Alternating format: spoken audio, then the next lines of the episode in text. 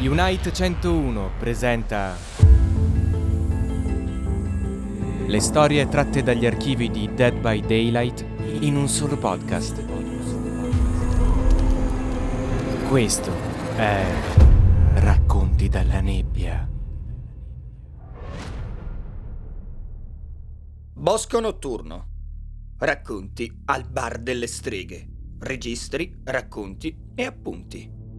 Voce di Ermanno Giampetruzzi. La campana infernale. Un caloroso benvenuto nell'unico posto qui in città dove è possibile ascoltare racconti sorseggiando un buon caffè. Potrei dirvi da dove proviene il caffè, ma non chiedetemi dove si ambientano i racconti e di dove sono i personaggi, perché non ne ho praticamente la minima idea. Secondo alcuni è l'aroma del caffè appena fatto a ispirare l'autrice di queste storie. Secondo altri riesce ad attingere agli interminabili flussi di memoria che si riversano nell'infinito calderone che è il multiverso. Credo che la scrittrice si trovi in una via di mezzo. Questo racconto nasce dai granelli che ha osservato sul fondo della sua tazza di caffè qualche giorno fa. Avevano la forma di una campana. Pertanto questo racconto si intitola La campana infernale. Toby e sua sorella Tina erano sempre in cerca di guai e questa volta si intrufolarono nella vecchia discarica abbandonata che molti credevano infestata. Nonostante le voci, i due adolescenti giocavano tra i rottami arrugginiti, suonando il clacson, dando calci ai parabrezza e, naturalmente, spaventandosi a vicenda. Qui ci si diverte un sacco! esclamò Toby. È vero! rispose Tina. Con il calare della notte, Toby si nascose nel bagagliaio di una vecchia berlina, con l'intento di spaventare la sorella. Mattina seguì una traccia che il ragazzo aveva lasciato inconsapevolmente e... Fu lei a spaventare lui. Toby inveì e Tina scappò via giurando che avrebbe avuto di nuovo la meglio. In tutta rapidità si precipitò verso il vecchio compattatore e si nascose in una station wagon mezza scassata, piena di una misteriosa nebbia nera. Che strano, pensò. Poi ignorò la cosa. Ma forse avrebbe dovuto dare più peso a quel pensiero, visto che la nebbia strana e nera non è esattamente di buon auspicio. Comunque, Tina aspettò pazientemente sul sedile posteriore.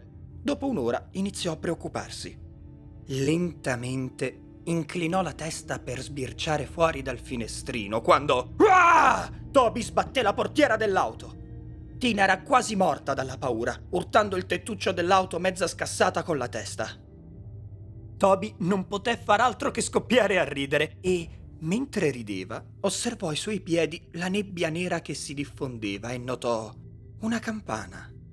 Una campana di ferro, dall'aspetto strano, diversa da quelle che aveva visto finora. Dai un'occhiata, disse sorreggendo l'oggetto ed esaminandone la fattura. Dopodiché raccolse un bastone da terra e colpì la campana stupidamente.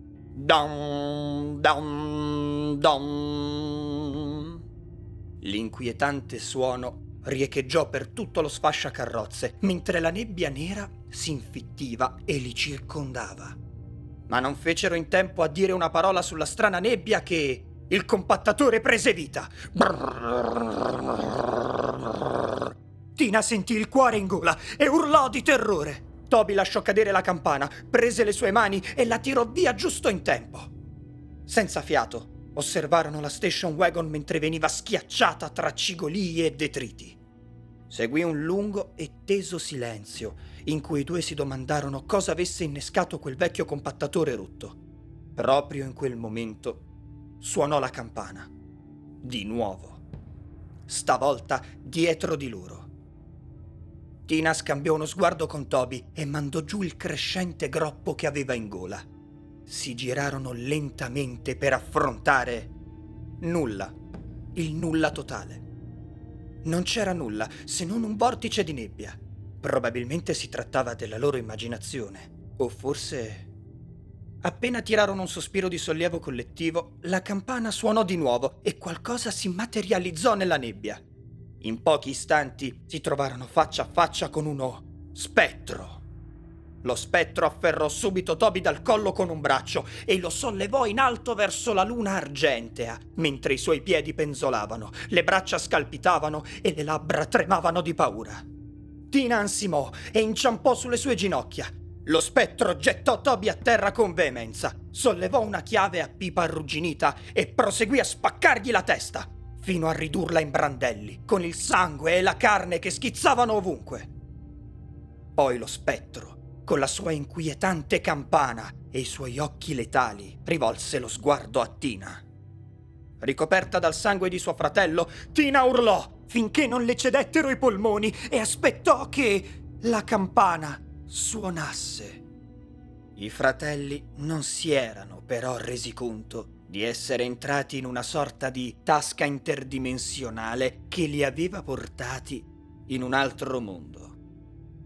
Vedete, ci sono queste tasche o fessure nel mondo in grado di trasportarci in tantissimi luoghi oscuri, luoghi che sfidano la realtà, luoghi oscuri che fanno sembrare le nostre riproduzioni dell'inferno un parco giochi.